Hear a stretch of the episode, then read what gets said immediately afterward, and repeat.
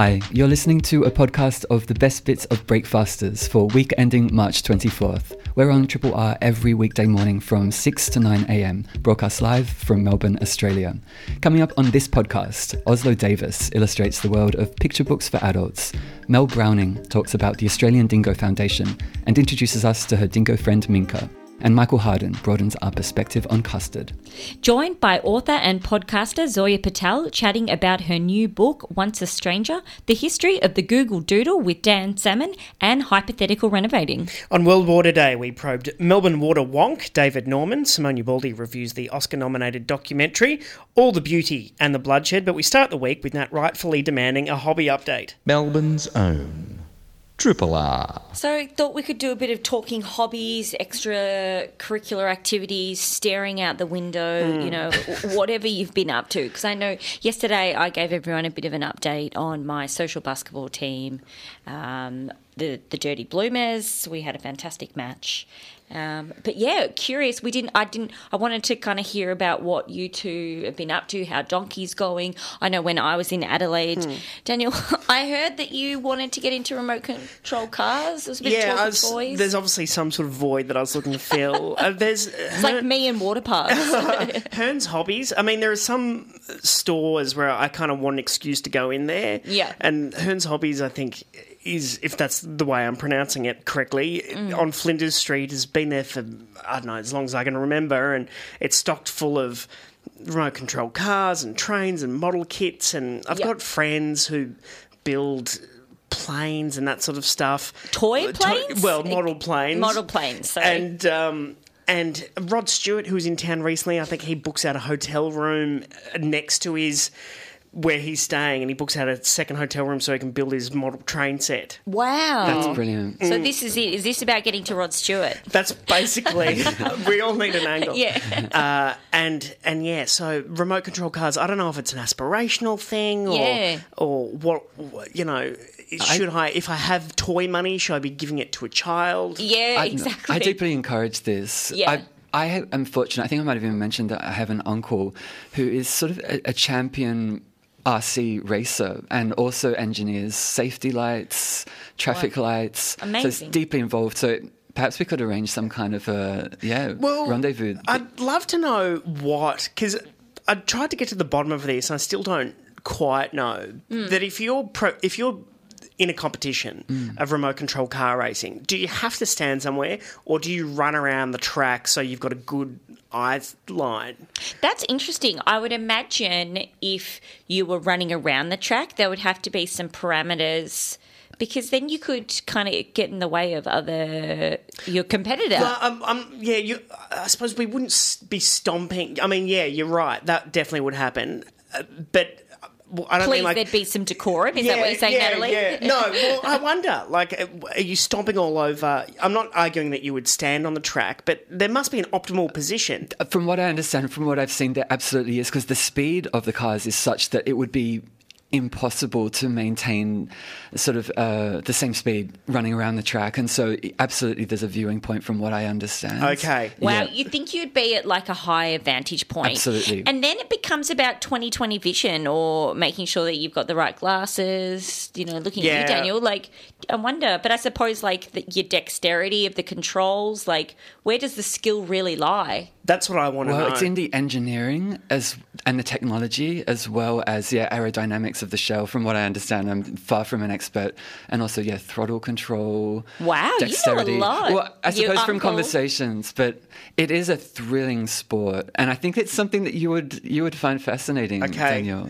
Well, I'll I'm going to dip my toe in. I can't wait. But I wonder whether it was going to be something that I would maybe reward myself for. But yeah, you, I suppose... oh, you deserve every reward. okay right. the reward. Well, it's not. I don't know. We'll just peer pressure you into it. yeah. And then, and then, where would you go? Like, is there somewhere obvious? Like, I mean, got... you could start at the park, couldn't you? I mean, I'm clearly not clued up to remote control cars like you two are. I'm thinking he's going to the park, he's just having a little around well, the tree. Pre- uh, back, well, the grass, no. I don't think they go well. Well, there's off road and on road, wow. from what I understand. Different tyres would be required.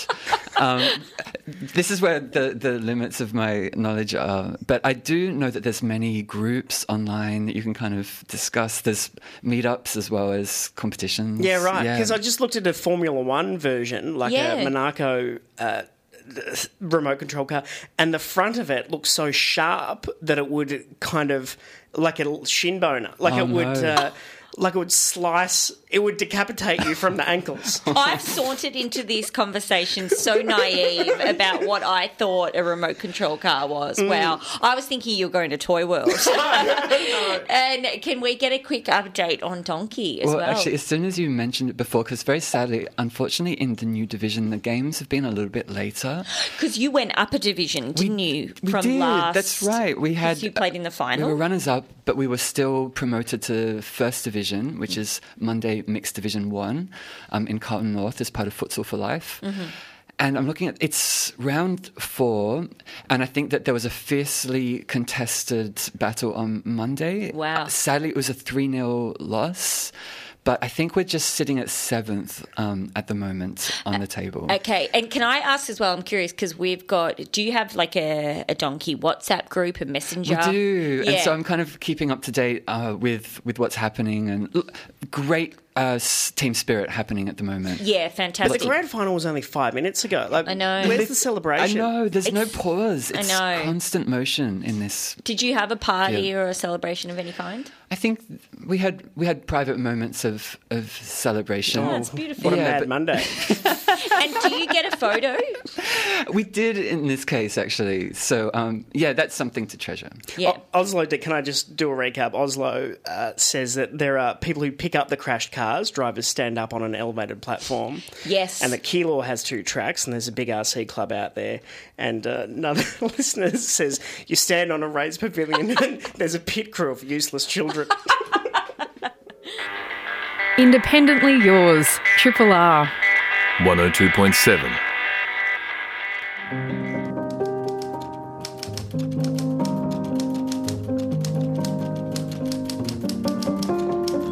Talking books this Tuesday, we're joined by the always elegant, esteemed, and erudite Oslo Davis. Morning, Oslo. Good morning. Thank you. Wow. Uh, now we're talk- looking at a genre close to your heart. Yeah. Well, I actually I didn't plan it this way. I just thought, well, what can I talk about? And uh, I went to my bookshelf and had a look around, and I thought, gosh, I've got a lot of uh, gift book books on my bookshelf. Um, uh, mainly because I think the the um, the thing that attracts me to them is uh, they're often quite uh, funny and, and full of drawings. are Two things that I sort of uh, gravitate to uh, generally. So um, And so the gifts that you've received. um, yes, and also stuff that I've sought out myself. Um, so the, the the genre, which I think is probably a little bit unsung, uh, that I'd like to talk about today, and, and I've brought in some examples, is is is I guess in a in a sort of a nutshell, those funny little picture books. Um, uh, you see at the counters of, of bookshops that are mostly for grown-ups.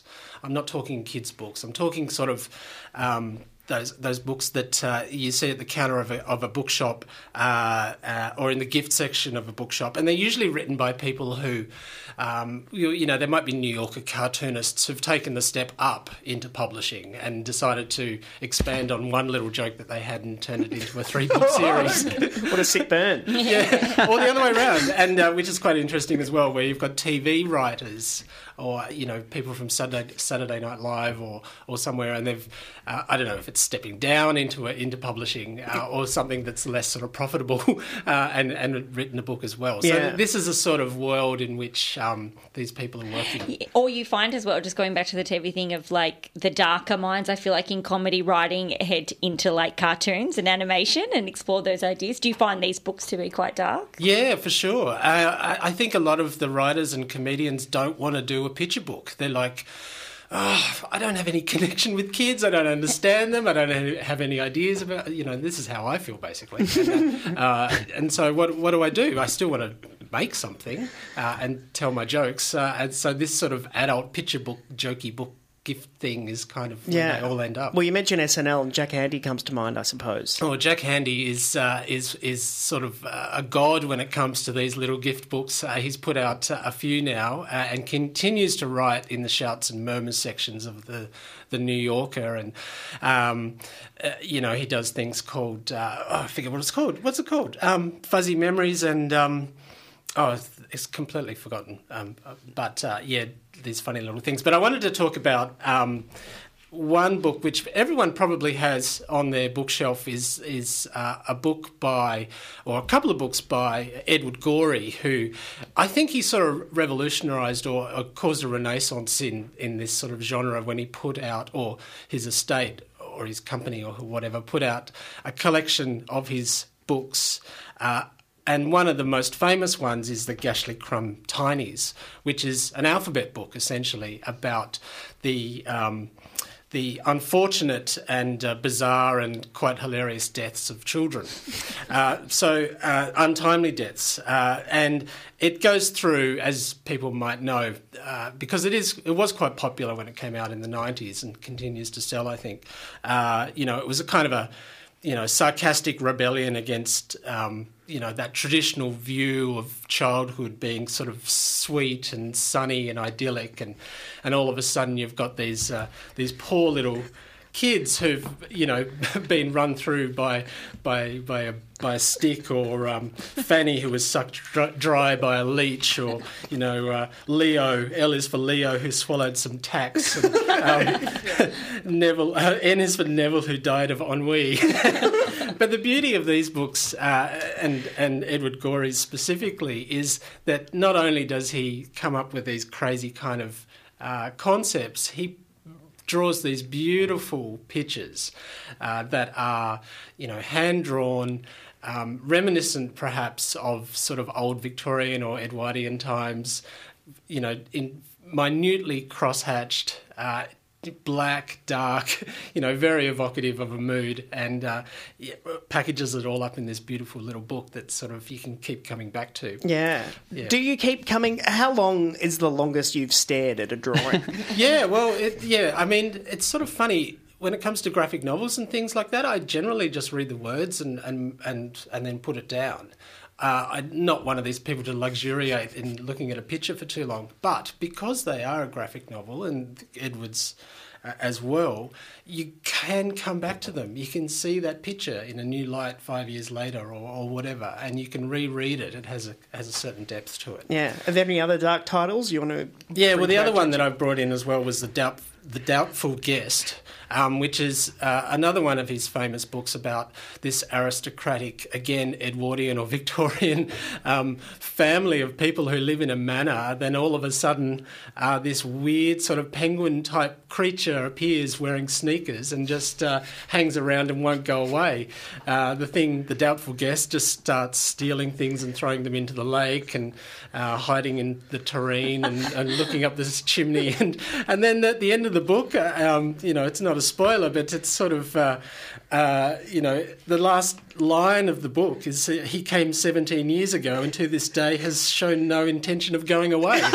So is, is latent horror a kind of a feature of a lot of these books? yeah, there is a sort of a menace there, and uh, th- th- I think that's what appeals to adults. But you know, as we know, anything that appeals to adults appeals to kids as well, and so it has that very sort of broad catchment area of of, of an audience. And um, you know, the Doubtful Guest is a classic, and I love the last picture on the on this book because the characters are 17 years older. You know, the, the drawings of the children earlier on in the book are now kind of grown men. It sounds like a great book week costume.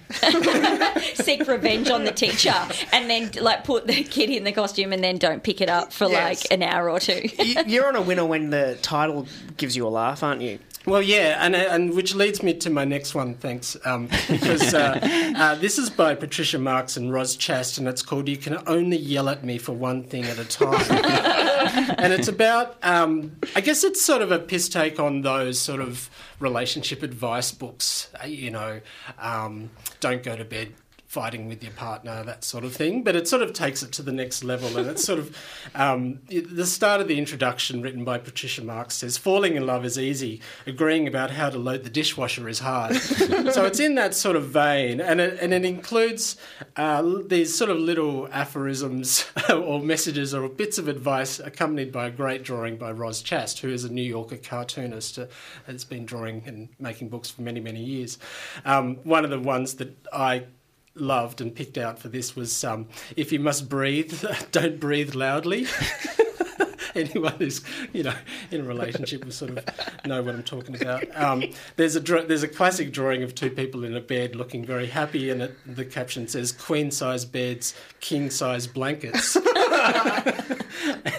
um, uh, and then another one, which is kind of again taps into that darkness. I, th- I think says live somewhere big enough that each of you can think the other is dead, um, which is kind of nice. you know, you need to have this sort of space idea that sort of you need to really get away from people. I, I love it that it's a kind of attacking these like societal norms that we kind of like aspire to, like oh, have kids, fall in love, have a marriage, but it's like uh, it's not all what you think. Yeah, and it's it's it's real. I think it's more real and and cuts to the chase and accepts that you know uh, living with someone is hard and Mm. uh, you know you've got to got to work really hard to make it work and you know often it doesn't and that's life and you just roll on. But it's, it's also an example of maybe an ideal best expressed through a drawing and cartoon. Yeah, well, that's it. I mean, cartoons are quite disarming, and they they relax the viewer. I think to to enter into a world or a, a you know a situation where they can sort of soak in information or or whatever. Uh, if it was. Uh, you know, just a, a bit of advice with a picture of a lilac. You know, you, you wouldn't you wouldn't read it. You know, but if it's got a picture of Roz Chast's drawing of a couple being angry with with each other on a couch, yeah, I'm all in. Yes. Well, we might we might post your collection online if that's all right. Um, ma- Does Oslo's Melbourne Illustrated Adventures in the world's most tolerated city Cracker mention? Yeah, I should have brought it in, but um, um, no, it's uh, it's it's it's certainly not up to the colour of these of these books. And um, yeah, I mean, next time you're in a, in a bookshop, uh, don't feel too uncomfortable about lingering near the counter. You know, I think they put those books in the wrong spot because you want to look at them, but you're lining up to buy a book and it's awkward. So That's right. Yeah. And you're flicking and laughing. yeah, Yes. it's not the place to do that. right in front of the cash register. Uh, Oslo, Davis, thanks so much. Amazing. My pleasure. Thanks. Triple R on FM, digital, online, and via the app.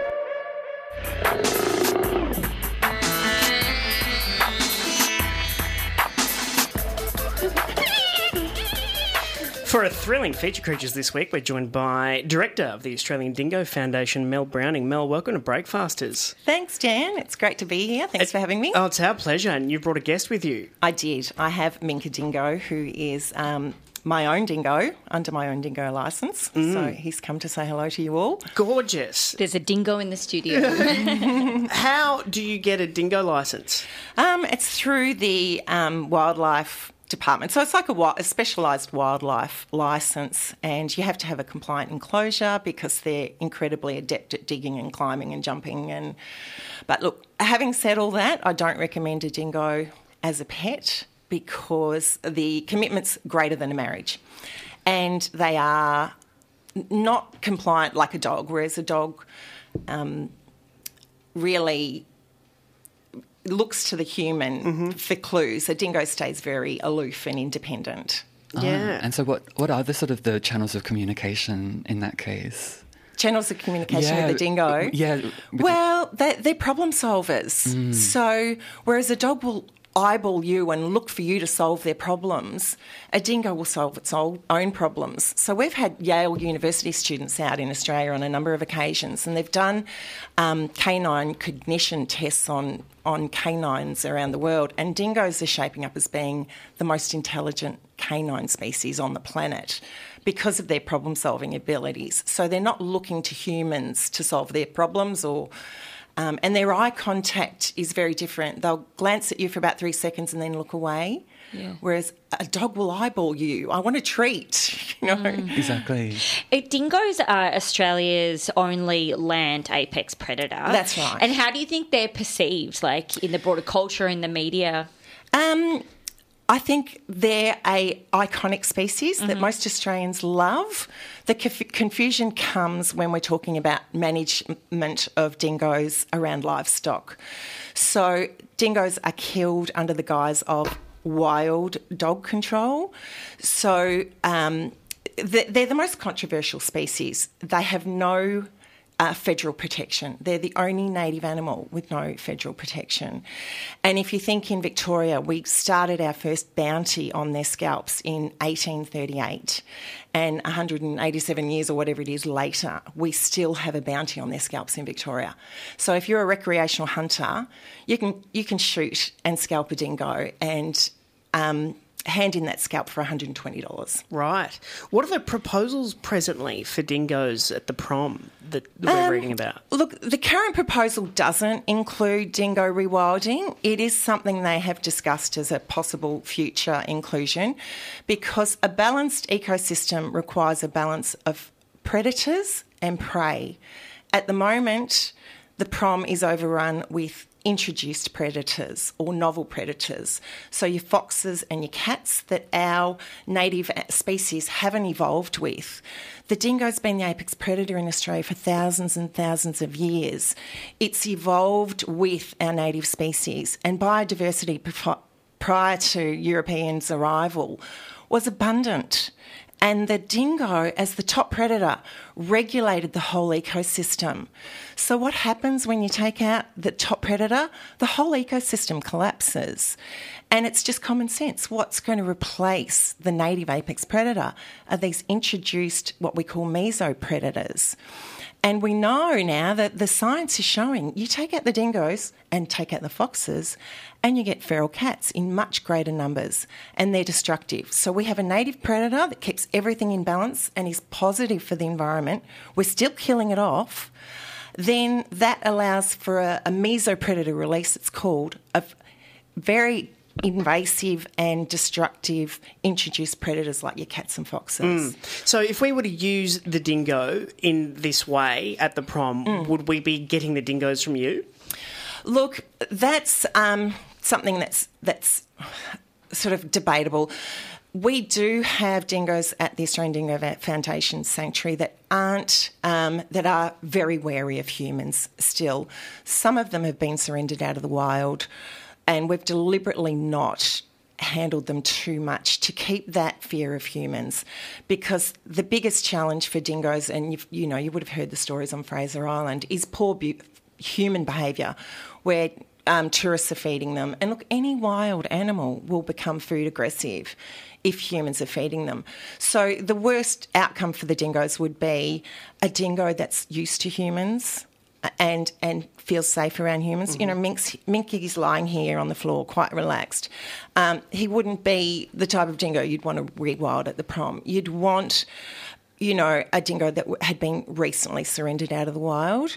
Um, or you'd want a dingo in the surrounding similar habitats to the prom. So, like your along National Park, where dingoes are that coastal southern range of, of Victoria. Um, and dingoes are very sentient species, so they will bond for life and they live in family packs. So it'll be mum, dad, the cubs from the previous breeding season, and they breed once a year. And those cubs will then help raise this year's cubs. Um, and then at two, they go off and try and find their own territories. Um, so you'd want to have a mum and dad bonded pair. Um, and, and that's quite easy to achieve. The, the recreational hunters know if they trap a dingo and lie in wait, the mate won't be far away. So they'll get two for one. Okay. Um, But there does seem to be. So, am I understanding correctly? Like, is there declining numbers in dingoes, and they're not protected because there is this kind of misconception that they're kind of a, a- a form of a wild dog. They're a hybrid of a dog. And so- Exactly. yeah. Exactly. So the crazy thing about Victoria, let's take Victoria because we're in Victoria, um, is that dingoes are a listed threatened species in Victoria. And that um, species listing, listing happened in 2008. And yet in 2012, we started. Um, the National Wild Dog Action Plan, which was a proactive, nil tenure ap- quo- uh, approach to killing wild dogs. So, government policy in Victoria around wild dogs is driven by livestock interests. So, where dingoes are meant to be protected on public lands in their remaining range, and they've pretty much been wiped out across most of Victoria, we have dingoes still in the Mallee and across the high country in East Gippsland. So, in those remaining ranges, they're meant to be protected. But as soon as that threatened species listing um, came into effect, we had the Ag Department go to the federal government and get what's called an order in council to unprotect them on private land and in massive three kilometre buffer zones around those private lands. So, if you think of a little sheep farmer up in the high country, um, that boundary around his property where dingoes are unprotected extends deep into national parks and, and state forests. So we have 20 government employed doggers out there full time killing dingoes in those zones. The biggest threat to dingoes is the killing of them. Mm-hmm. We also have the bounty, so recreational hunters can claim $120 on their scalp. And we have massive 1080 poison programs um, including aerial baiting. Aerial baiting's been happening in Victoria since 2014. What's aerial baiting? Sorry. So, aerial baiting is they take meat baits and they inject them with 1080 poison and they drop them from aircraft in remote areas to kill dingoes in the high country. So you have two dingoes. Yes. You refer to yourself as mummy. What, what do your na- neighbours make of this situation? Oh, my neighbours love them. So I think dingoes evoke a real sense of um, interest. I, I I take them walking on leads in the neighbourhood, and, and people seem to instantly recognise a dingo from a dog, which is really wonderful um, because the biggest threat, the biggest problem with a dingo is they look like a dog. Um, and really, we call them a cat in a dog suit because their behaviour is much more cat like. They're very aloof and independent and um, very um, agile. Uh, they've got a monkey brain, so their intelligence is like a monkey. They're like a snake on legs because they can hyperextend every um, joint. Um, and their their jaw is the widest part, so wherever their head can go, everything else can follow. So dingoes are water diviners. They showed the Aboriginal people where to find water in the desert, so they could sniff out artesian water. They could burrow down like a snake on legs, with everything following the wide head, and find water. So everything about the dingo is form and function. Their nature has designed this perfect canine to fulfill that role of apex predator. And as an apex predator, their role is to pick off the old, the sick, the sick, the injured, the weak, to keep the genetics strong of their prey species. Mm. Minka's coat's gorgeous. Yeah, How do you wash Minka? I it- don't. Ah. Really? So if you put your nose to Minka, there's no body odour. He doesn't smell like a dog. Mm. So as an apex predator, again, he can't. The, the prey would be alerted to him in their environment if they could smell him. So he has no smell. And you were saying as well he has like 360 degree vision with his eyes. Yeah. So if you look at Minka, not only is his head the widest part, his eyes are on a 45 degree angle. So his eyes aren't facing forward. They're 45 degrees sloping up and 45 degrees angled on his face. So that gives him 200 degree peripheral vision without even turning his head. Now, because of the laxity of the joints, he can rotate his head 180 degree- degrees. So he can be sitting on the floor here and see 360 degrees around him. He's watching all of us right now. Every single um, sense on a dingo is finely, finely tuned. If you look at his ears, he has opera house erect ears that are fully furred, that pick up sounds. He can hear a heartbeat at 30 metres. And being the native prey of the, the kangaroo is the main native prey of the dingo, he will listen for the heartbeat of which kangaroo's labouring the most to then single out for his meal for his family. Brutal. Um, yeah, look, it's it, that's nature. Yeah. And, and and normally the labouring heartbeat is the mummy kangaroo carrying a massive joey, and the joey will be thrown. Yeah, right. And if that joey survives, his genetics are strong enough Okay. to survive. And where where's where can we pat a dingo? Where, Where can you pat a dingo? well, yeah. well, you can answer the question the way you interpret it. Yeah, so um, we do um, tours at the um, Australian Dingo Foundation Sanctuary in Toowoomba. So Yep. Toowoomba's between Melton and Gisborne, and um, you have to book. Mm-hmm.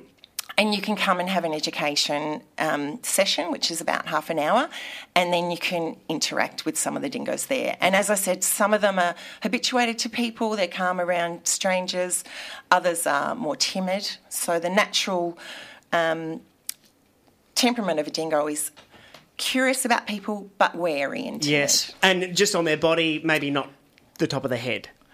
Yeah, so to pat a dingo on top of the head, uh, for me to do it for him, he's fine because Yeah. he knows me. But for, for a stranger to just reach in and pat the top of his Yeah. head, that's kind of a bit of a threatening move for him. All right. Well, thank you so much for bringing in Minka. Uh, who's who's Minka's partner? Luali. Luali. Okay, and they're missing each other right now.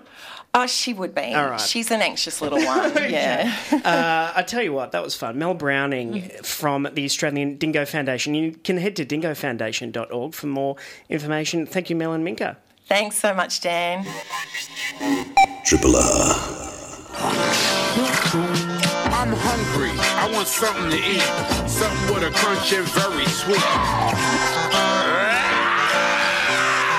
Michael Harden's here to save us before the show goes to custard. Morning, Michael. Good morning. Always happy to help. yes, exactly. Now, custard is a metaphor, but you're you're bringing it literally. Like literally bringing the custard. So yes, it was. Um, it's one of those foods that I kind of. The more you think about it, the more sort of fascinating. It's got its tendrils everywhere, custard. So it's sort of like you know, it, it comes across. I think from a Euro sensibility that you've got a kind of an idea that it's sort of this sort of sweet, homely kind of thing. But the the way that like it might, it sort of the the bell went off in my head the other day was I was at a fantastic um, Japanese restaurant. Um, reasonably new called Leone, which is um, at Lincoln Square in off Lincoln Square in um, Carlton, and I was eating chawanmushi, which is, um, if you're not aware, chawanmushi is a is a, a savoury egg custard, and it is steamed, and it's made with like instead of milk or cream in it, it's like eggs whipped, and then it's mix- mixed with dashi. So it's got a it's got a like a seafoody, savoury, umami kind of quality to it. And the way that it's cooked is sort of like you it's in a lidded cup that's steamed, and so that you put the put layers of things in it. You can put chicken or you can put fish or you can, can put vegetables like the, this one that I was doing had little bits of fish and mushroom in it layers of that and then you pour the egg custard in and then you steam it really gently. And so it's this really elegant glistening soft smooth flavor that's got that sort of slightly salty fishy thing. It's one of the most delicious things. And this was a really good one and I was thinking custard is kind of amazing because it can do lots of different things. You know we think of it as like traditional euro custard is um, you know you're looking at something that's made with milk or cream and a bit of sugar and some eggs and uh, you know can be pouring or it can be baked or it can be steamed and sort of like in all the different things. Like you look at you know different dessert like the desserts just alone the list of it it goes goes across cuisines. We've got you know you've got things like you know cheesecake is basically there's a you know the Amer- like the American style cheesecake is like a baked custard. You've got things like clafoutis and then you've got you know all of the different versions of creme brulee creme catalan, you know, all of those ones where it's sort of like, you know, it starts off with that custard mixture and then do something to it. It's sort of like there's sort of, you can, it, it works across lots of different cuisines. So, um, and the thing I like about it is that it's, it's got this sort of homely kind of quality to it. Like you sort of think custard, and I think for Anglo Europeans particularly, uh, you sort of think puddings and you think Christmas, you know, Yeah, plum pudding, and- those sort of things, and it's Totally. that that real comfort food sort of thing. But I love the fact that custard is actually kind of a bit of- a diva in terms of when you're cooking it. Because you mm. actually have to pay attention to it. It needs work and everything, and it needs to be sort of smooth and elegant. Like even if you're putting it with a like chunkiest kind of pudding, it's like the idea of custard. You know, you look at pouring custard, and you don't want lumps in it. You don't want it to be have air pockets. You don't want anything. You just need it to be sort of this smooth, silky kind of a di- rich addition to what you're doing. Oh, It's this the like a white sauce. Like Yes. oh, it's got to be constant. You've, it's, Absolutely. it demands all of your attention in the preparation. Yeah, absolutely. It's sort of like you. It's like you know, and it's got the difference between buying it and making it. It's kind of like you know, it's something like mayonnaise. You know, it's like you can you know you can buy decent mayonnaise, but it's never going to taste like the mayonnaise that you've made yourself, that you've sort of paid attention to, and sort of like put some care and attention into it. And I do, surprisingly, it might surprise you, but I do like a bit of a diva when it comes to food that needs some care and attention. You never. No, no, it's sort of like just rough and ready. Just I'll slap it in there. But uh, yeah, so it's um, you know I, I'm a big fan of custard and uh, and all the different ways because so there's the three main types. There's baked or steamed or stirred. So and they all have their own ways of thinking. And one of the things that's sort of like you think of baked custard, so that's when you're looking at things like creme catalan and, and creme brulee and stuff. But um, also uh, the you know one of the most famous baked custards is quiche because that's actually a savoury custard. So it's basically the same ingredients: the, the milk or the eggs and the um, you know, and and and the a little bit of you can put a little bit of flour in that, and um, you know those, those sort of things, and you put it all together, um, but you just don't add the sugar to it, and then you add sort of other things like either you know bacon or vegetables or whatever. So, and it's basically a custard that's baked in a pastry shell. Some people are a bit weird about quiche, aren't they? They are. I'm not. I've, no, I've never got what. I think it was because of like I don't know when it was. Was the 80s or 90s where there was that book that came out about real men don't eat quiche. And I think its reputation is kind Poison of the like quiche been well a slightly generation. tainted. You know, you sort of feel a feat, you know, Yeah, eating yeah. a bit of quiche Lorraine. It's sort Yeah. of like you know, it's sort of like, hey, I'm okay with my sexuality. Yes, but if we threw, if we promoted as cold custard, or as what savoury custard, Savoury maybe. custard, you know, Mm. baked in a beautiful, cru- you know, pie shells. So Yeah. it's, uh, you know, it's a really, there's some really good things it's, uh, to, that, that it does. Do you think that custard lives like in its peak kind of popularity in the same era as quiche, like 80s, 90s, or is it? No. It could, it could have, but I sort of, I think that it's sort of like it's much more of a stalwart in our Okay. lives than I think that we kind of realize. Like even things like you know, you're looking at you know vanilla slices, Portuguese tarts, you know, custard tarts, you know, all of those sort of things like profiteroles, you know, chocolate eclairs, you know, Yes. you know, you know, with the with the custard fillings, you know, even donuts and stuff. So it's actually sort of turns up in a lot more spaces than you think it might. It really it's is, kind of yeah, and the- it's also like quite big in Chinese Mm. cooking. A lot of Asian cuisines, like not not just Japanese, because they, they use that. And like the, in Chinese cooking, there is like similar things, which is one, one of the loveliest things I think is a Chinese dessert, which is kind of a similar thing to chawanmushi. So it's basically like a steamed egg custard. So you, like you mix the mix the eggs up um, and um, with with some broth. Like you know, with in Chinese cooking, it probably wouldn't be so like probably is in, in certain cases a dashi, but in Chinese cooking, a lot, a lot of time chicken broth. And uh, you know, just and so you do it so it's like, and make sure that you don't, if you're making it, you make sure you don't beat the eggs too much because it needs to have that silken kind of quality. And if you beat the eggs, it's too aerated. Mm. So you need it to sort of, you can scoop the air bubbles off at the end once you've mixed it with the chicken broth, and then you steam it, and then you just pop you know things over the top that you like. So it's sort of like it's like a really delicious breakfast dish with like chopped chives and a little bit of you know maybe chili and some some fried shallots and that sort of stuff. And so it's this sort of savory delicious comforting sort of thing that happens in chinese cuisine. And then you've also got you know there's there's the um you know the the yum cha sweet things like uh, in in Chinese cooking. So you've got um, the na wai bao, so that um, which is the custard, little steamed custard bao.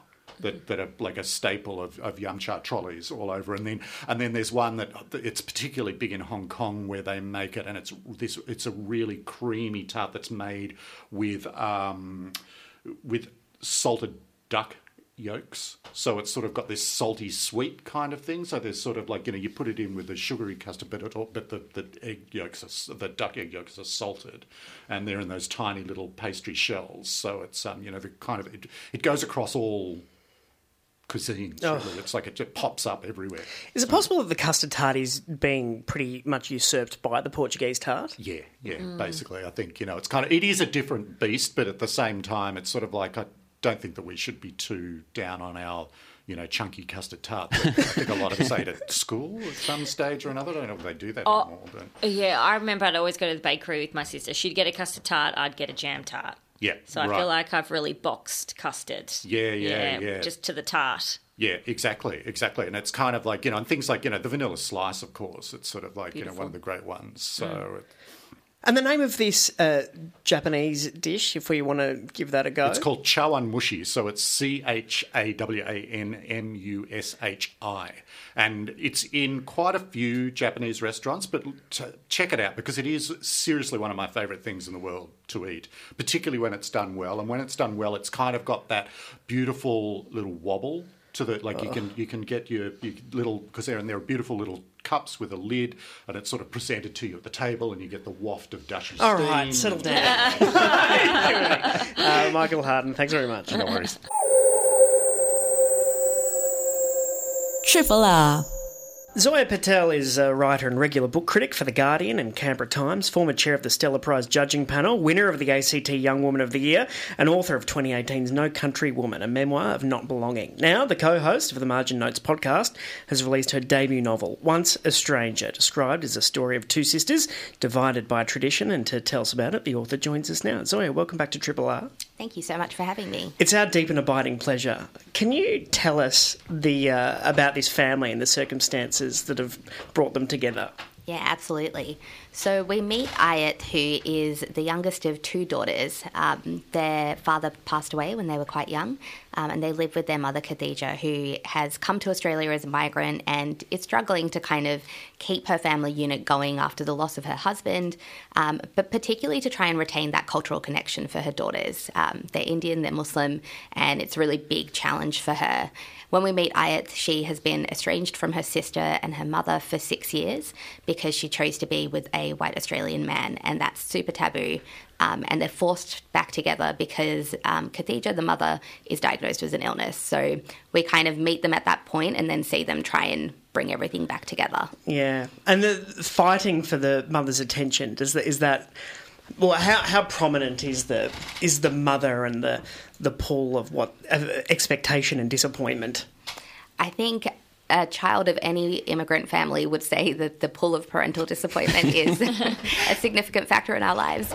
Um, but yeah, I think the thing that I was trying to show in terms of that balance of Khadija's expectations of her daughters, but also her daughters' loyalty to their mother and their desire to not disappoint her, um, was that it's really complex on both sides. So, you know, where Ayat is trying really hard to forge her own life and to live the Australian life that she wants, her sister Layla provides this contrast as someone who is really anxious about keeping the family unit together and keeping that sense of loyalty to her mother and um, living up to those expectations. So, between the two sisters, you kind of see that push pull, I guess, of those, the kind of chaos of those expectations backdropped against all the expectations of Australian culture and Australian life. Mm.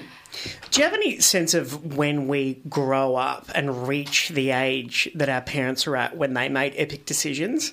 And the perspective that that can provide? Oh my god, all the time. I'm I think I'm at the age now. I'm older than my parents were when they came to Australia from Fiji where I was born and you know all my siblings, I have 3 siblings. Um, and they were like 31, 32, moving a big family to a new country. And I look back on it now and I'm like, what were you doing? Like, how did you? So I think part of what's interesting is having that perspective and then having that empathy for their point of view and why they were so anxious to kind of keep our culture alive in our lives. Because at the time, I thought it was this weird thing. I used to be like, why did you bring us to Australia if you don't want us to be Australian? And now I'm like, oh, it's all they knew. So they're so protective, but they're also trying to protect us in the context of all they know, which happens to be a culture that we weren't raised in. So, you know, super tricky. it's such a loving and a beautiful novel uh, which explores all of the things which you have been speaking about. Um, and alongside that, there was this beautiful feature that you wrote on, in The Age the, um, that was sort of, it was described as, it's Love My Way, and it was a Sunday life story, and it kind of brought it to a, a personal perspective. And I guess we were all kind of curious. Um, and I guess specifically heard a quote from an author recently, Kamila Shamsie, who was speaking at um, Wheeler Centre, who said, I don't start a novel thinking I have things to show you or tell you, but I start a novel because there are things that I want to discover. And so I guess, is that something that you can relate to, that this novel was a process of discovery for you? Yeah, absolutely. And I started writing the book in 2016, so a long time ago. And I kind of sat down and I was like, Zoe, you're just going to have to write a book because if you want a career as a writer, a book is a logical next step. And there were so many other things that I would have preferred to write that I just could not get this issue, I guess, out of my head. And obviously, you know, it is close to my own experiences. And at that time, um, me and my family had only just kind of come back to a point of feeling um, like like we could move forward through, you know, my own decision to be with a white Australian partner. Um, there are parallels. So my dad at my book launch was like, "I noticed that the father is killed off very early." um, so yeah, I think I needed to explore it, but I also do agree that you kind of write your way through issues sometimes, and in kind of pulling that perspective of Khadija in the mother, the one perspective that I personally, you know, don't have. I definitely think I was trying to write my way to understanding where that comes from and and trying to figure out, you know, what drives that fierce, fierce love um, that can then turn into something so absolute as kind of cutting your child out for a decision they make. Absolutely. And as you said beautifully in the article, too, it's the sort of thing you can't Google, can you? You have to sort of really go deeper. deeper. I tried though. I was on Yahoo Answers like a lot back in 2012, you know, desperately trying to figure it out. What's really interesting is I wrote a piece around that time on my blog because I'm a you know millennial and that's what we did. And I wrote how to deal with disappointing your parents and the number of people who contacted me over the years because of that piece because there were just other children of migrants all across the world who were googling the exact same thing and trying to figure out. And it was everything from i want to do a degree that they don't agree with or i'm gay or um, yeah i have a partner who's you know not from the same cultural background. And i think part of writing this book was also to try and create a story that people can find a little bit of solace in or a little bit of resonance with their own battles. Absolutely. It's a source of community, very much. I'm curious as um, to know how, when there is such like parallels to uh, the book and your own life, what is your approach when writing these characters? Like, is there parts, you know, obviously you might be drawing on your own experiences, your own parents, but to what point do you let the characters in the book become their own person? Or, yeah, what's that process like? It's so interesting that you put it that way because I never thought of these characters as being from my own life. Okay. Like when I started writing them, I mean, there are obvious parallels, but I don't relate to Ayat, the main character, very much because we're very different. Mm-hmm. And same thing with Layla and same thing with Khadija, right? So I think I tried to pull the themes together, but I did try and frame them through these perspectives that were unique. I guess so that I wasn't bringing bias to it so that I could kind of open myself up to what the full spectrum of um, potential reasons could be for the way that each of them behaves. So um, you definitely kind of have to balance that a bit. But I also think you know, I used to joke and be like, oh, you know, when you're a woman of color and you write these stories, everyone thinks it's real life. And then I literally went and wrote a story that, you know, closely mirrors my real life. So I am part of the problem. Um, but it's been interesting because when I wrote it, I didn't think about my own experience too much, other than what naturally kind of filters through. Whereas in speaking about it now, this many years later, and you know, going through the edits and things like that, I was able to, I guess, actually use that experience in a productive way. So yeah, I think sometimes the distance is what makes that process a bit easier. You've described some of the process or writing maybe the initial drafts as excruciating. Uh, why go on? So I mean, so, there must be sometimes where it's like I mean, excruciating is such a strong emotion. Why put yourself through it? I think I'm really stubborn. And I also have this thing where uh, like I'd written so much of it, and I think I got to about forty thousand words and felt like I'd really written myself into a corner, like it wasn't working.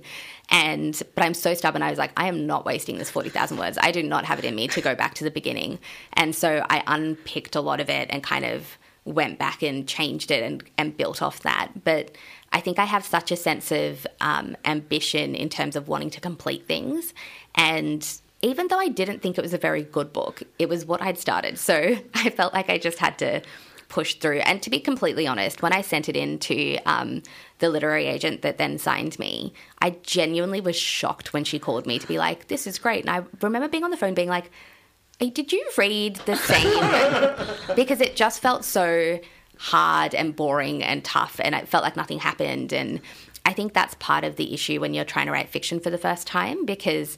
And a lot of first time writers say this to me because I mentor writers as well. And they're like, nothing's happening. And I'm like, nothing needs to happen. It's fine. People read this anyway. I don't get it, but like, it's a thing. Just kind of keep writing. There's something that happens despite you feeling like nothing oh, happens. you know. Oh, you have achieved it so beautifully, and congratulations! It is a stunning novel and deeply absorbing, and the, the characters from the very start are so vivid that you really are drawn into their lives, whatever sort of dramatic events or not might be occurring.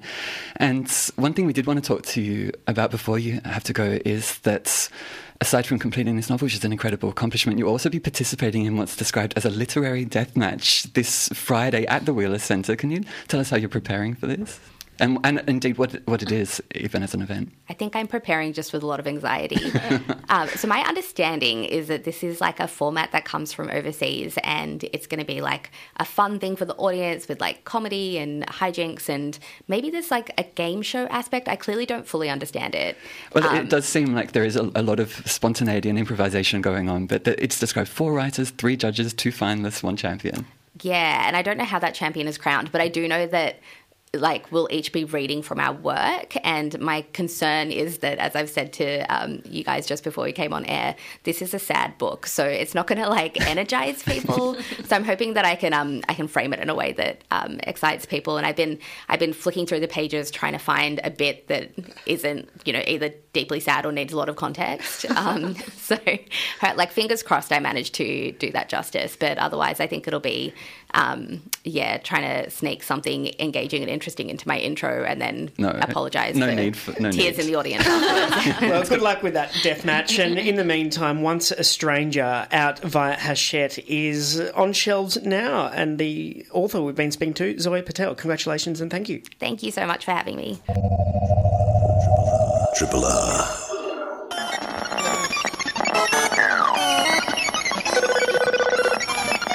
From Bite Into It, Wednesday nights on Triple R, we're joined to talk tech by digital expert Dan Salmon. Morning, Dan. Good morning, breakfasters. How are we all?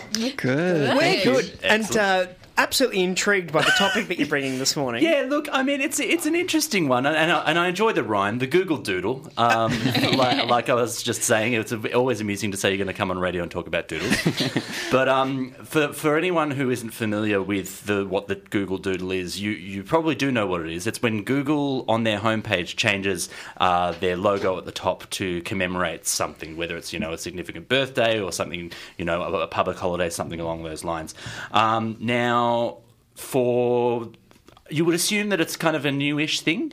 Goo- the Google Doodle has actually been around for longer than Google has been as a company. What? But so so going back to the kind of you know proto tech bro days of Sergey Brin and Larry Page starting Google, they decided to go to Burning Man, which is about the most proto tech bro thing you can do. and um, while they were you know going to Burning Man, they basically needed to put like an out of office up on the website, and what they did was put the little Burning Man stick figure on the logo behind one of the O's to say, "Hey guys, we're at Burning Man. We're not going to be able to do anything uh, for the next few days." And then when they came back from Burning Man, they incorporated Google as a company. So the the, the Google Doodle is older. Wow, than that's Google. fascinating. Yeah. I I only found this out in the research that I was doing. um, now, uh, like I was saying, it's it's done to celebrate particular days. Um, but so, but for the first couple of years, they didn't really do much. So there was that first one for Burning Man, and then a, a couple of years later, they asked one of their um, uh, developers, whose name was uh, Dennis Hwang, uh, to put together something for, um, funnily enough, Bastille Day. Well, I, I would have thought it would be like an American holiday, like Thanksgiving or um, you know. Uh, Ha- Halloween, something like that, but yeah, no. Bastille Day in nineteen in two thousand was the kind of first doodle doodle. That was a weird thing to say.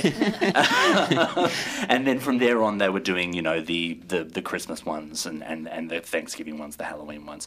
Um, they started branching out from holidays uh, in late 2000. It kind of started to really kind of ramp up very quickly. They, they did a kangaroo and a kayak for the Sydney Olympics. Ah, indeed. So that was quite an early one. Very early one. Yeah. So, so yeah, like it's it's been around for you know 25 years. The, the Google Doodle. Um, now, while although they started with Dennis Hwang being like you know the one person doing it, it has developed into a multi-person team across countries they do uh, the, these days you'll do they'll do ones that are specific for certain places. So they'll do an Anzac Day one here for Australia and New Zealand. They I actually looked up today's um, uh, Google, uh, doodles. Today is um, and I'm going to mispronounce this Nowruz which is the Persian Spring Festival and the New Year in the Persian calendar which also happens to be the uh, uh, spring equinox in the Northern Hemisphere. And the uh, autumn equinox here. I, I, I did want to say the actual equinox is in about seven minutes. Oh wow! Stay tuned. Yeah, yeah. Stay tuned. It's going to happen. You can learn a lot. You, you through can learn a lot. But just, you, I googled it, funnily enough. Um, so yeah, um, they, they've had they've had about five thousand doodles over the years, and they've got they get about seven thousand sub, uh, suggestions each year from people around the world, and you know they've gotten more.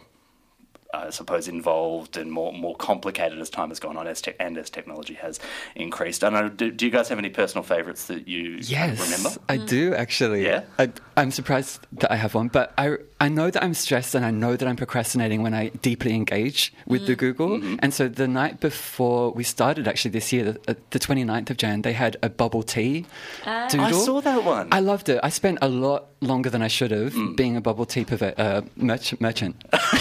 yeah, because it was like a, it was like a selling selling a shop. Wasn't exactly. It? You Yeah, had to get the quantities right, fulfill all the orders. It was very enjoyable. It's kind of like remember that lemonade game from many many years ago. It was a similar kind of deal. Um, so so the, the the first interactive one was in uh, 2010. And that was to uh, celebrate 30 years of Pac-Man, and I actually played that one yesterday. so it's like a little Google logo to kind of go around um, the, pa- the the sort of Pac-Man thing, and I, I lost many many times and got no work done. um, then uh, a couple of my personal favourites. So um, May 23rd, 2012 was the 83rd birthday of Robert Moog, who invented the synthesizer, or in the Moog synthesizer, and they made the Google Doodle as a synthesizer, and it was almost as confusing and difficult to play as an actual Moog. So what's going on there? The Moog estate gets in touch and Well, says, yeah, I, I- I think what happens is that Google, like, they'll get a suggestion, and if, if it is a trademark or something along those lines, they'll reach out to the trademark and say, hey, do you mind if we do that? And most of the time, you know, the company's pretty okay with doing it because, I mean, you know, it's free advertising on the, on the front page of the internet. Um, so some sometimes, I mean, the, certainly the ones where it's kind of like a birthday or a commemoration, I couldn't find whether they get permission for the person. I mean, if it's, uh, you know, someone from 150 years ago, they're probably Mm. not going to get permission from the estate of the person. But if Mm. it's if it's someone recent or someone who's you know still alive, they, they, they will reach out to them. They rarely do things for people who are still alive or, or things that are kind of um, to commemorate things that are current. I remember once I, in a previous job, we tried. I was partnering with Google on something, and we tried to get them to do a doodle for the thing that we were partnering on, and they were like, "Nah, it's too current. We don't do that kind of thing. It's got to Yeah. be historical. It's got to be of, of significance. Yeah. It's not advertising." "What if Dan Herman gets cancelled? We, Yeah. We don't to get in trouble." That's exactly it. That's exactly it. They don't. They don't want me to get cancelled. Well, no, I don't want to get cancelled. but um, yeah. Look, it's it's it's an interesting idea. That, that and the idea that they kind of use use it. So there have been arguments to say that you know it's like it's like. McDonald's using Gandhi to kind of advertise themselves. And I'm like, yeah, look, okay, that's an argument. I'm not Mm. sure if I necessarily agree with it, but um, you know, Google is an advertiser. That's what they do. They they they sell everything. So everything they put up on the front page is going to be seen through that lens. The fact that they're bringing in things that are are of significance to you know other people, and you know. Come, I, I wouldn't have known about the Persian New Year festival if I hadn't seen this thing today. So that's that. I think it's a it's a good way of raising awareness for things that you necess- might not necessarily. You know, the 80, the eighty second birthday of someone who did something really important, but you had no idea. yeah, an educational platform in that way. Absolutely. Yeah. Yeah. I mean, they also do things like Ayrton Senna's birthday, which is kind of okay, kind of cute, but at the same time, do- do we need to know? yeah, I know that they've definitely like highlighted certain figures to like sp- specifically like the female um, uh, figures throughout history that have like, oh, I never would have kind of gone down this path, and then I've seeked out like a podcast as a result of it. Um, yeah, totally. I, I found out about who um, Ada Lovelace was from a Google Doodle, Yeah. which you know, for someone who knows tech, that's kind of embarrassing to say. But like at the same time, it's yeah, you you do learn these things. Yeah, so much. Is the art? What's the art team like? Are they famous? They they aren't famous. They're Google developers. I mean, they, they if if it is an artist that they are representing, they will involve the artist if the artist is still alive. But most of the time, I think they've got a team of about 300 people that you know do their illustrations and do the developing just of doodles. Yeah. Uh, because you know if they're doing 5,000 a year, and and a lot of them are localized. So uh, loo- looking through the history, there are a lot of cricket-based ones on the south subcontinent. Like if there's a big match between you know in- India and Bangladesh, they'll do Mm. like an India-Bangladesh cricket match one. Um, but and you know they will use the developers in those countries to do those things because you know they have the cultural sensibilities, they have the knowledge knowledge of that kind of thing. Yeah, yeah. I just remembered my favourite one. It was Halloween 2020. The game with the little cat in the. Um, and it goes through like space and then it goes underwater and you have to catch the ghosts. I remember that one. I lost a day. oh, they, they love cats. La- Yeah. uh, so last The year- internet loves cats. The internet does love cats. So, so they're, they're playing to their market, I suppose. But I think it was it was 2021, so around about the time of the Tokyo Olympics, they did like a six week series of like games, like you know Olympic sports with cats. And, and and and I can't remember I can't remember the name. You you were a particular cat. I think his name was Lucky. And you and you played as Lucky throughout all the all these sports. They're they're, they're also pretty responsive. Speaking of the moon they actually um, did one where I love that. Speaking of Speaking the moon. of the moon, how's that for a segue? Yeah, yeah. Um, they, they did one where, on the day that they discovered water on the moon, they actually changed the Google Doodle to represent the fact that they discovered water on the moon. Amazing. Yeah, so they, they do do real time. They're reactive. Very reactive. And I've got to say, it sounds like one of the cushiest gigs in tech being Yeah. involved in the Oh, Google I'm Doodle. just going to draw some stuff, come up with some ideas. That's what everyone who moves into tech wishes that they do. I, I, I think it's just like, come on, guys, it's, we don't work. We play ping pong and we, we draw things. That's, what we do. Do you think they could ever hijack it? Oh. Like if they wanted to have like a strike as workers? I, I reckon they possibly could. I mean, look, it's I quit. Yeah, just, yeah. just make, make, make like blood spatter on the. Pay on the- us more. That's- oh yeah, exactly. That's a good idea. As, as it happens, Dan Vanessa DeHolker says hola from Mexico City this morning. I, I just got the message from her as well. So what on earth is she doing at two o'clock in the morning in Mexico? And uh, the most recent one in Mexico was Mario Molina's 80th birthday. Oh, there you a, go. a Mexican chemist. Happy birthday, happy birthday, Maria. Thanks very much, uh, Dan and Vanessa. Thank you, and happy solstice. Triple R on FM, digital, online, and via the app. Thanks so much for being here. It means a lot. I visited my mum on Sunday. I hadn't seen her in a couple of weeks since I was in Adelaide, so it was a real treat. We had a lot to catch up on. Um, I get along like famously with my mum. I find her very funny, um, but. I guess it's a bit of a pivot into the broader thing, but we all, we obviously um, all know that Australians love to renovate, don't they? What Oh, are you about yeah. to say, Daniel? You're smirking. No, yeah, I was, I was just thinking about. I've chatted to your mum, and she does not feel the same way about you. Not true. It's true. Not true. But I in- was breach, and she's held it against me. no. But I, I do know, yeah, there's many programs that are dedicated to renovations. Yes, absolutely. Um, but obviously, I think you, yeah, and my mum is no exception. She she loves to renovate, but I think a lot of people could maybe have the misconception that you, uh, you know, it, it costs a lot of money to renovate. You need to own a house to renovate, and obviously, you know, with the the living costs, I know there's a lot of pressure on the construction. Um, industry at the moment as well. So I was reminded by one of my mum's approaches to renovating that I think could could be helpful for people in these kind of tougher times is that sh- the bulk of her renovating that she does is hypothetical.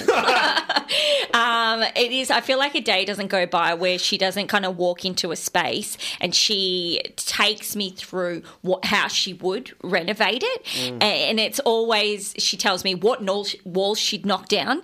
Typically, she'd put the bathroom where the kitchen was and the kitchen where the bathroom was. Yeah. Then she'd insert some French doors and decking all around. Beautiful, so visionary. Yeah, she's an absolute visionary.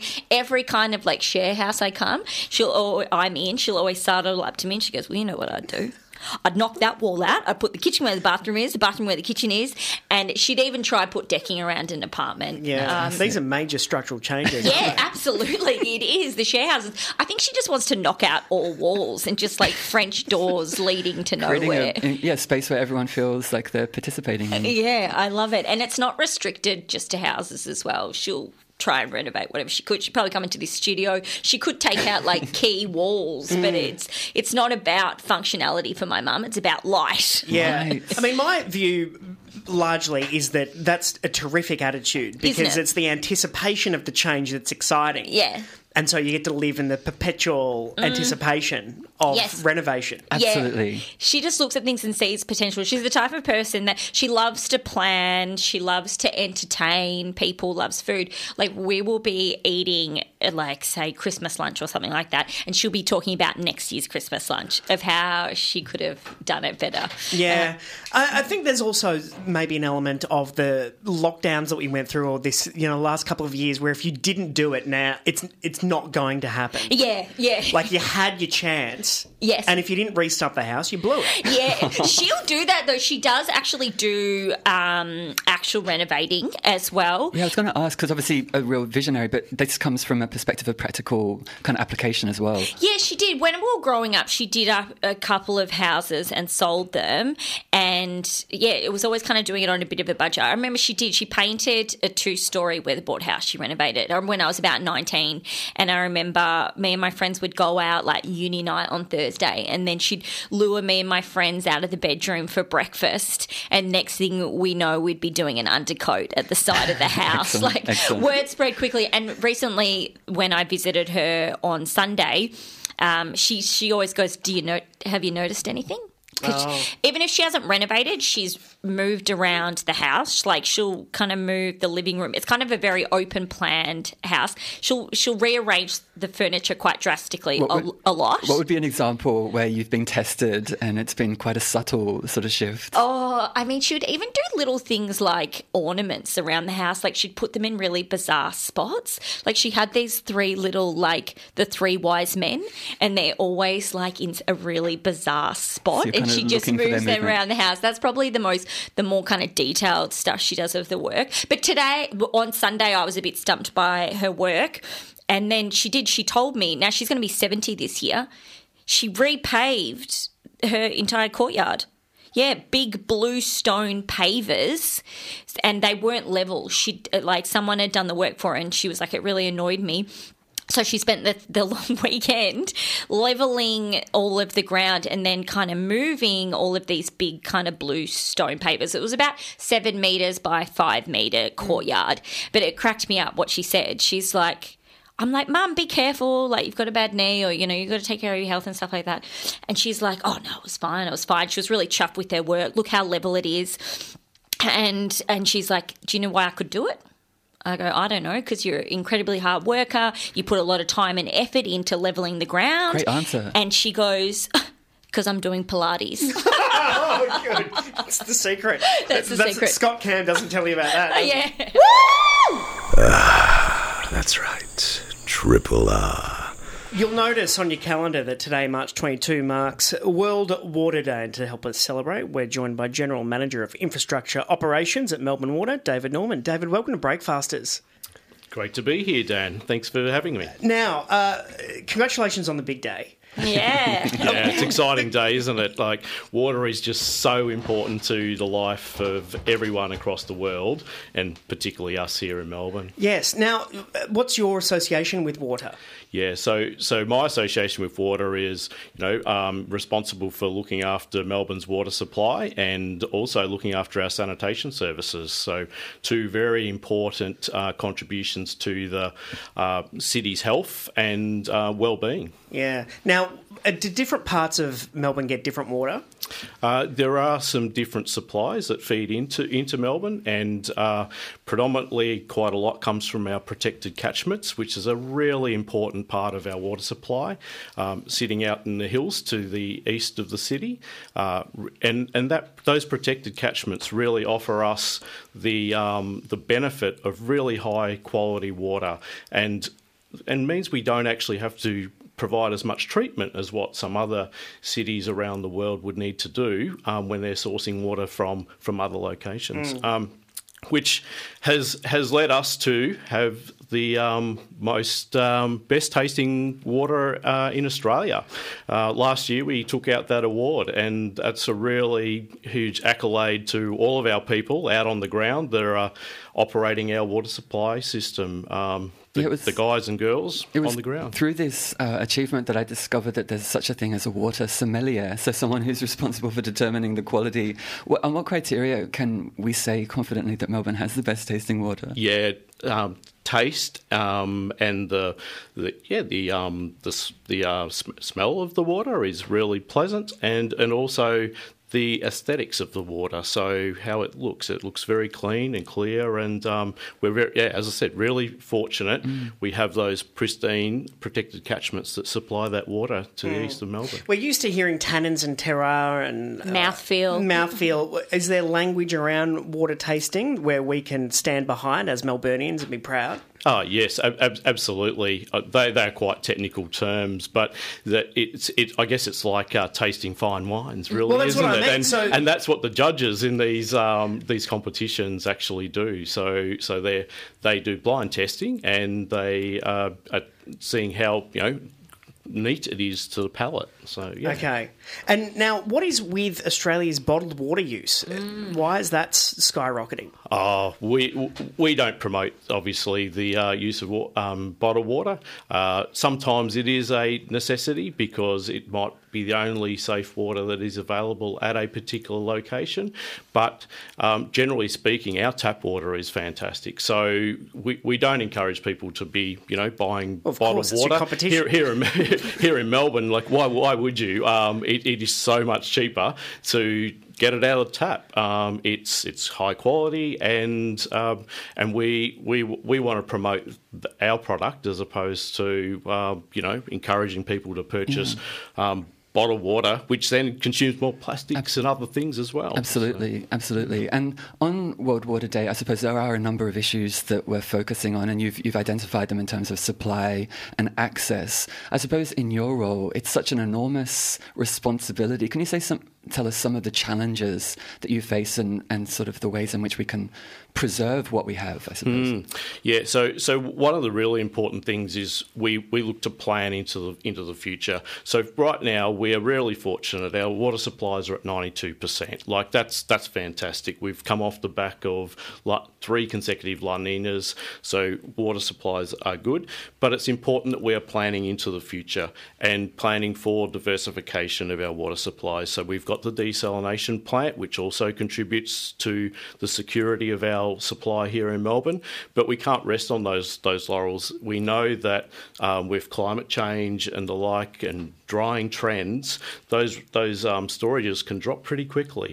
So it's really important that we continue to plan into the future. We're looking at different sources, including providing um, more opportunity for access to recycled water, both stormwater recycling, um, recycled water from our uh, sewage treatment plants for fit for purpose use, so for irrigating agriculture, sports grounds. Uh, you'll see some of the uh, residential developments closer to our treatment plants are utilising uh, third pipe recycled water for, you know, watering gardens, toilet flushing, etc. So all, all really important things to diversify and manage against that future water security risk. Because it is, that's a big kind of conservation effort we could look at. Is it's like the flushing of the toilet that uses a lot of water, and there are those toilets. Is that kind of like what you mean when you talk about recycling and the backwater? You know, those toilets that self fill, like where you flush it and then the um, the water from the toilet comes out and you can wash your hands in it. I mean, it's that's that sounds shocking. I've explained it very poorly, but do you know the Oh, ones not- I'm not- talking about? It, would, wouldn't be coming from Oh, within okay, the sorry, toilets, and yeah. that, but um, I, I think uh, s- certainly what we're looking to promote is fit for purpose recycled water, uh, and and the sorts of recycling I'm talking about there are where we have purple pipes. So in Mm. those new developments where a house will be supplied with both potable water um, from our mains system, but also a purple pipe which provides recycled water from the local um, sewage treatment plant. Treated to a cl- class A, class A, so really high quality water, um, but that affords that opportunity for lessening the demand on our pristine catchment Mm. water, which Is what we want to achieve. Is it my imagination, or are the sporting grounds near treatment plants a little bit more lush? Oh, I think you might be onto something, Dan. and, and we and we want to increase that opportunity for them to to access those those recycled water uh, opportunities. And the future um, strategies are really promoting those those types of opportunities, expanding that recycled water network. Okay, what's the desal plant like to wander around? Yeah, it's pretty pretty complex, Dan. Yeah, no, really, really impressive piece of infrastructure, um, and it, it provides uh, an- up to about a third of the city's water supply when it's in when it's in use. So it's got that opportunity to provide that. So a really important part to the diversification and um, you know cl- climate independent water supply, which is critical to the security of our, our water supply system. And I guess on this World Water Day, it is, I suppose, an omnipresent feature of our lives. But what would you like people to be reflecting on in particular on this on this day? Yeah, I, I think the really important thing for um, Melburnians to appreciate is the great quality water we have got. We are very fortunate. There are a lot of people in the world that don't have our uh, access to our systems, uh, our quality of water. Uh, the sanitation services, the health of the city is really critical. But I just want to do a shout out for the target 150 litres per day per person water conservation initiative. Really want people to kick into to that. No more than four minute showers. Um, think about how you're using your water in the house. Um, Oh, yeah, 'cause turn the tap off when you're brushing your teeth. These types of little initiatives, the little things you can do that will go a long way if the five million people of Melbourne um, take that approach. Mm. How much water do you drink? How much do you drink? Do you Do? I drink? Oh, in a in a day, I, I'm I'm hoping I get about a litre or so. Okay. yeah, thereabouts. And have we offered you any this morning? Or? You have. We have, Nat, got it? Nat offered me a very nice glass of our product this morning. and just finally, what's your favourite dam or place to visit? Oh, look, I- I'll give a sh- shout out to the Upper Yarra Res. It's a really nice part at the top of um, the Yarra Valley. Uh, it's just had the park there um, redone and it's been reopened to, to the public. It's a nice day trip up there. There's another one, the Thomson Res. If you want to go a little bit further out of Melbourne, it's 40 years old next month, so there'll be some celebrations Is that one. Steve Bracks went over there in a chopper? Is that right? He might have, yeah. Uh, one final question from me. Um, how do you like to take your water? Do you like a slice of lemon, lime, ice, or neat? Oh, n- neat with a little bit of ice, I reckon. Beautiful. that just just a nice chill on the edge. Well, happy World Water Day. We've been joined by David Norman, General Manager of Infrastructure Operations at Melbourne Water. David, thank you. No, thank you, team. Triple R.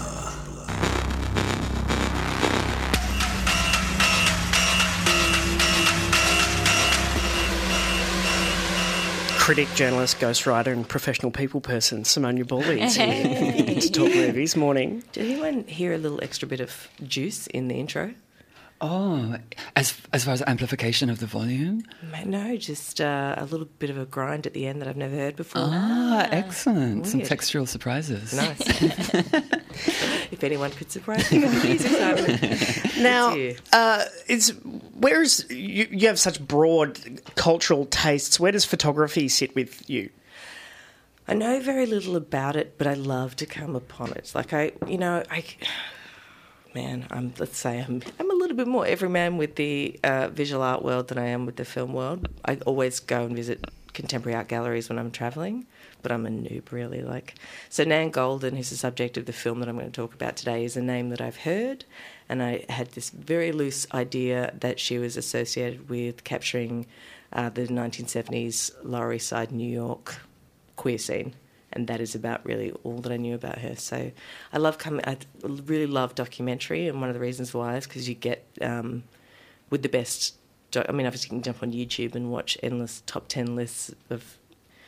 I don't know, best guitar solos or most explicit sex photos or whatever else is on YouTube. There's just know. those two. Yeah, we know what you're looking at on YouTube. Yeah, I'm, not, I'm not. I'm not okay with YouTube, but uh, but you know, if a truly great documentary can capture not just the facts of um, an important piece of culture, but they can also capture the um, uh, the emotion. Um, the, the emotional import and the cultural import in a way that is just just beautifully packaged, and that is what I'm talking about today, with a film called All the Beauty and Bloodshed, about the photographer Nan Goldin. Is that the length of answer you That is a, a beautifully summarised introduction to all of it. Now, uh, Laura Poitras.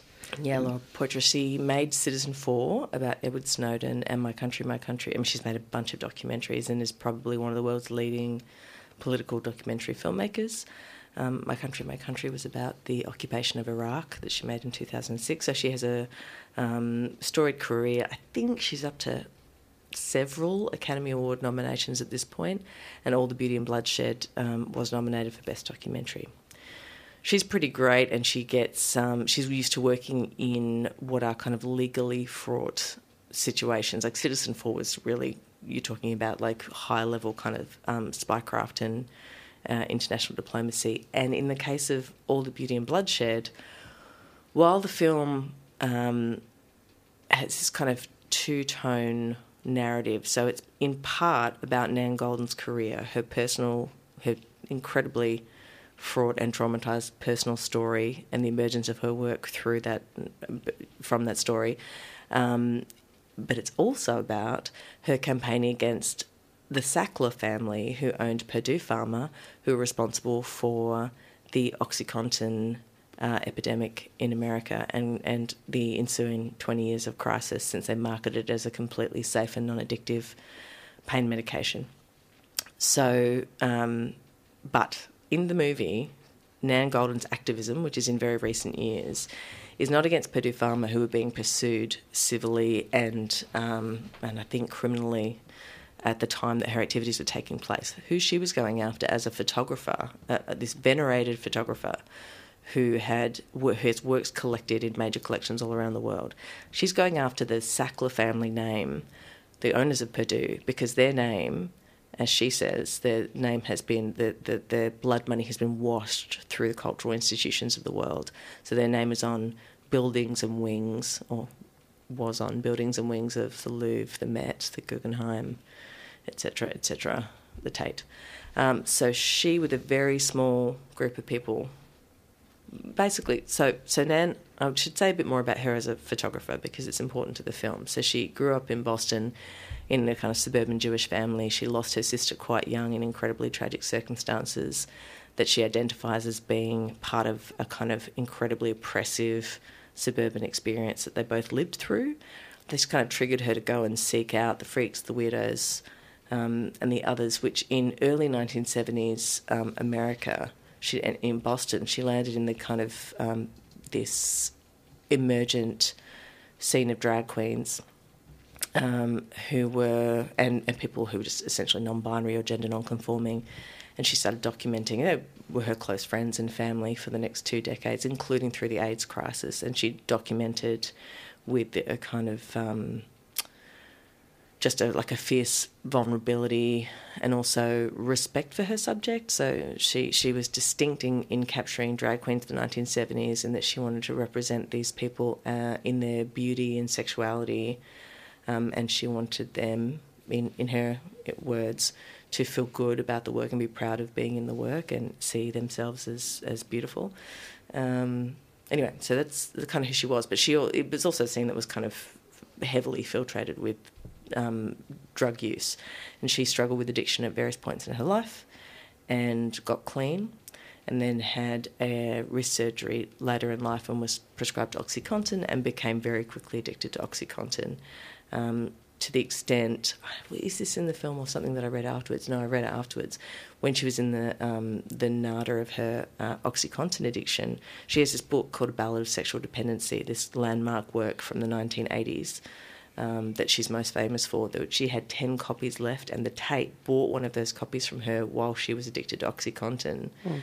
Um, and were going to display it without her permission. Oh my goodness! Um, and she used that money to go and buy black market black market OxyContin because she couldn't get prescribed anymore. So she managed to, with her resources, kick the habit, and then formed a group, the acronym of which is PAIN, um, prescriptive can't remember what it's short for, but anyway, essentially people who have either been addicted to or, or been impacted by OxyContin addiction. Um, and they started prescription these, addiction intervention now. Thank you. anyway, they started these very small actions. First in New York City, where obviously there, you know, several of the world's most acclaimed museums um, are found with the Sackler name on their walls. And she and this very small group of people started doing um, very small activist interventions that were beautiful and attention grabbing, particularly because they were led by Nan Goldin, who had works in these institutions. Um, and the guy there's a there's a journalist in the film. I actually forgot to double check this. I think it's the guy who went on to write Dreamland, which was the sort of seminal writing about the OxyContin crisis. And he, when Nan originally called him and said, "We're going to do something. Let's organise," he was like, "Yeah, nice one. Good luck with that." Um, but It, because the beast is too big to take down, or because the beast is too big. Because we're talking about multi, multi, multi billionaires who are profoundly protected by their wealth, and essentially, in terms of the personal impact of all the kind of lawsuits and all of the. It's no secret that Purdue knowingly marketed addictive drugs that have triggered 20 years of devastation in America and half a million deaths. Uh, the family have remained largely untouched. Mhm. Mm. They siphoned $10 billion out of the company before folding it and not having to pay out all the little civil lawsuits. But anyway, i i in the context of this film, not only do you get this incredibly personal story about Nan Goldin's career, but you also get to see how um, using your platform, using whatever leverage and power that you have, a small pebble, there's this very small group of people doing these lie-ins at these museums, can can turn into a Rolling Stone. Um, and it's beautiful, and it just even though ultimately you know that these people, not unlike the kind of Succession family that we've watched intimately, basically walk away morally um, unfazed. Uh, some wins were made. There is there are some real victories in the film that you get to celebrate. Hearing you speak about it, it sounds like it made a very deep impact upon Yeah. you watching it. It did. I mean, Nan's photography is extraordinary. Her life perspective is extraordinary. The the links between vulnerable people. So there's a really strong um, thread between the ACT UP activism uh, of New York in the late 1980s that led to a shift in astigmatism and public policy around the AIDS crisis, which Nan was involved in and documented, and that connects through to, the, to her activism around OxyContin. Um, it's it's powerful to see vulnerable people bonding together and um, achieving some results. Protests make me cry. Like just watching protests make me cry, and I think it's because I feel it's because I'm a really quite broken and cynical person, and I feel like the futility. So I cried a lot during the movie. I don't know if other people would have that same experience, but they do. They, you know, they do make a difference. And I think the, the reason why I wanted to talk about this film today, or the reason I was excited to come and talk about it once I'd seen it, is because I want people to see it. Because the Mm. more people that see it, the more people that are going to associate the Sackler name with the devastation of OxyContin. Because right now, there's going to be a lot of people in the world who actually don't understand that connection. And the purpose of Nan's work and those activists' work is to take away the prestige associated with their name every time you step into one of these major institutions.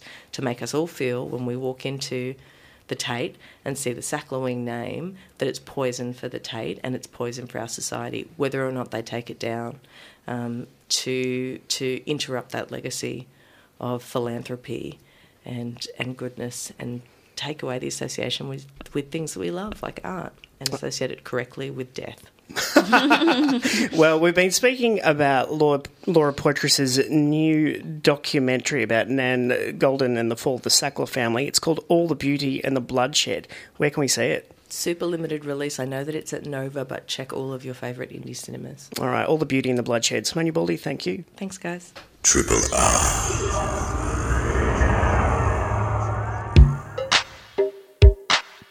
You've been listening to a podcast of the best bits of the Breakfasters, which is the Monday to Friday breakfast show broadcast live on Triple R from Melbourne, Australia.